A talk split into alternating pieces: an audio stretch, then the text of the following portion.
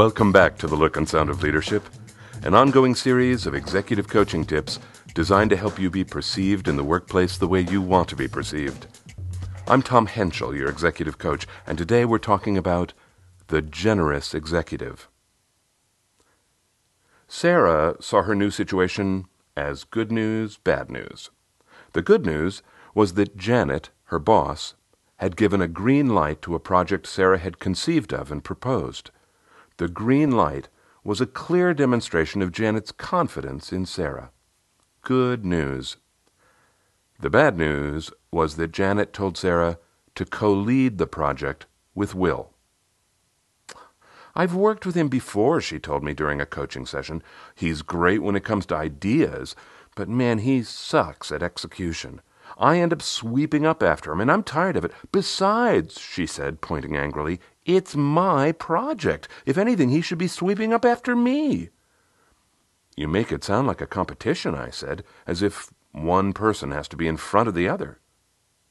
She didn't like the way that sounded. She thought for a while, then said, I wonder whether I would have felt the same way if it had been someone besides Will. She thought some more and said, You know, I think I would have been fine if it were Anne or Stephen. I really think this is about Will. Well, if you feel competitive with Will and he's going to be your co lead, how are you going to deal with that? I asked. She laughed and said, Very carefully. A little over a month later, she was angry about Will all over again. He talks with people about the scope of the project, she said, and then he dumps the information on me like any follow up is my responsibility. It's like he's assigning work to me. And what do you tell him? I asked her. I don't know what to tell him. I'm thinking of asking Janet for a little help. Before you do that, Sarah, can we explore that idea? I asked Sarah how she thought Janet could make the situation better. She said she thought Janet could clarify Will's responsibilities versus hers. I said, Sarah, this is your project. To me, that means it's your job and Will's job to decide whose responsibilities are whose. It's not Janet's job. Sarah sat silently for a long time. After a while, I went on, saying, Sarah, I talk with top level executives for a living. I can't tell you how often I hear these men and women say they hate having to settle squabbles between their direct reports. And believe me, this thing with you and Will, it's a squabble. Sarah asked if I could help her settle the squabble, and I said yes, that was a perfect coaching topic, and that yes, I had lots of squabble settling tools. But first, I wanted to talk about something else. I wanted to talk with her about why this squabble was happening in the first place. Sarah said, Well, she knew why. It was Will's lack of respect. I answered, I wonder if there are other reasons too, Sarah. Is it possible you're trying to protect your project? I mean, look, this was your baby, and suddenly someone barged in and is co parenting with you. You didn't ask for his help, and he parents really differently from you. I wonder if you want Janet to set boundaries around Will so he'll keep his hands off your baby. She admitted that might be true. And then she added, You know, sometimes it feels like this project of mine is getting invaded. So yeah, I want to put up boundaries to protect myself from the invaders. I mean, it's not pretty. I'm not proud of that, but I think it's true. By way of answer, I asked if I could tell her a story about another client of mine named Lori. I had coached Lori off and on for several years. One of her major goals had been to become more visible to the senior executives of her Fortune 500 company. Over the years, she had raised her profile, and she was acquitting herself well. Then, one day she found herself in her very first one on one meeting with Bruce, the COO. Usually, Lori only saw him in meetings.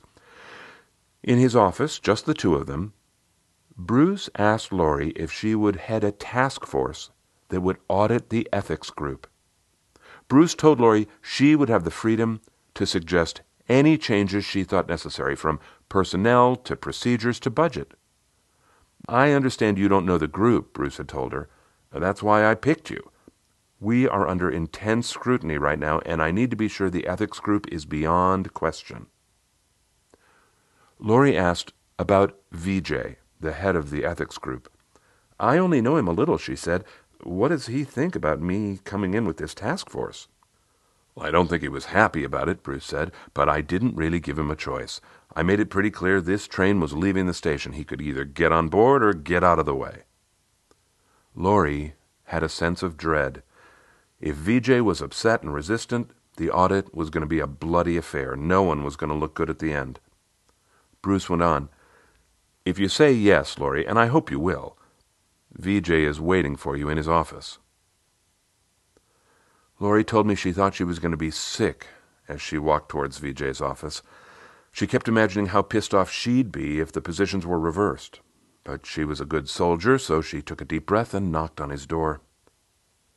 To her amazement, when she entered his office, VJ stood up, smiling, extended his hand, and said, Laurie, this is going to be great for the department, and I'm so glad you're the one who's going to be leading the task force. You're a great choice. I can't wait to get started.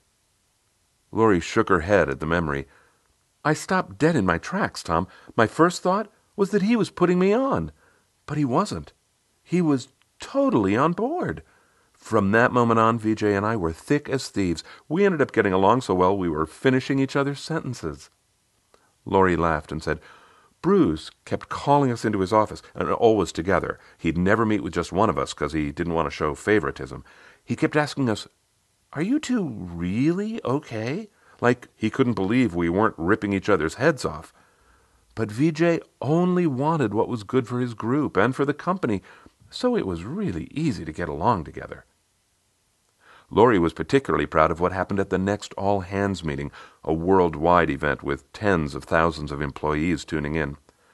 During his presentation to the company, Bruce gave specific recognition to Laurie and Vijay. He called them by name and had them stand. He said their collaboration was a huge success not because it focused on the ethics group. It was a success because it focused on what's good for the company and VJ and Laurie focused individually on what was good for each other. Generous spirits like theirs are what's going to keep this company growing. We all need to strive to be like them. When I ended this story, Sarah said, Wow, VJ is a real hero, huh? I mean, that's an amazing attitude. He made it a real collaboration. To which I said, Yes, he made it the opposite of a squabble. Sarah saw that squabbling with Will couldn't possibly benefit her with Janet or with her peers or her direct reports. A squabble could only make her look petty and territorial. So we began to examine how she could emulate VJ. What would it mean, we asked, if Sarah were to operate only in the best interest of the company and stop worrying about her project? Not surprisingly, as she considered that question every day, she began to change. Where Sarah had wanted boundaries, she now found she didn't need any. One day she laughingly remarked, You know, I used to think Will was an invader. Well, now I'm opening the door and asking him to come on in and have a seat. It's really different. She shook her head and said, It's weird. I think it's natural to want to keep your work to yourself. Your work represents you. It feels like part of you. But resisting collaboration can't benefit you. I don't believe anyone wants words attached to them like ungenerous, uncollaborative, territorial, or difficult. Generosity and cooperation are crucial components of the look and sound of leadership. If you'd like to be sure that you are being perceived the way you want to be perceived, four other podcasts you might listen to are Act as If, Assertion versus Aggression, Be Impeccable with Your Word, and Disagree Agreeably. Each of those four podcasts and all our others can be found on the Essential Communications website, essentialcomm.com. That's essentialcomm with two M's dot com. From our homepage, click the navigation button marked Coaching Tips. That'll take you to a free archive of over a hundred podcasts. When you're there, You can search the archive by categories that interest you, and one of those categories is perception, how you're perceived. There are more than 60 tips in that category to help you be perceived the way you want to be perceived. From the website, you can also download every tip as a PDF to save for yourself or forward to others. Our podcasts are also available through iTunes.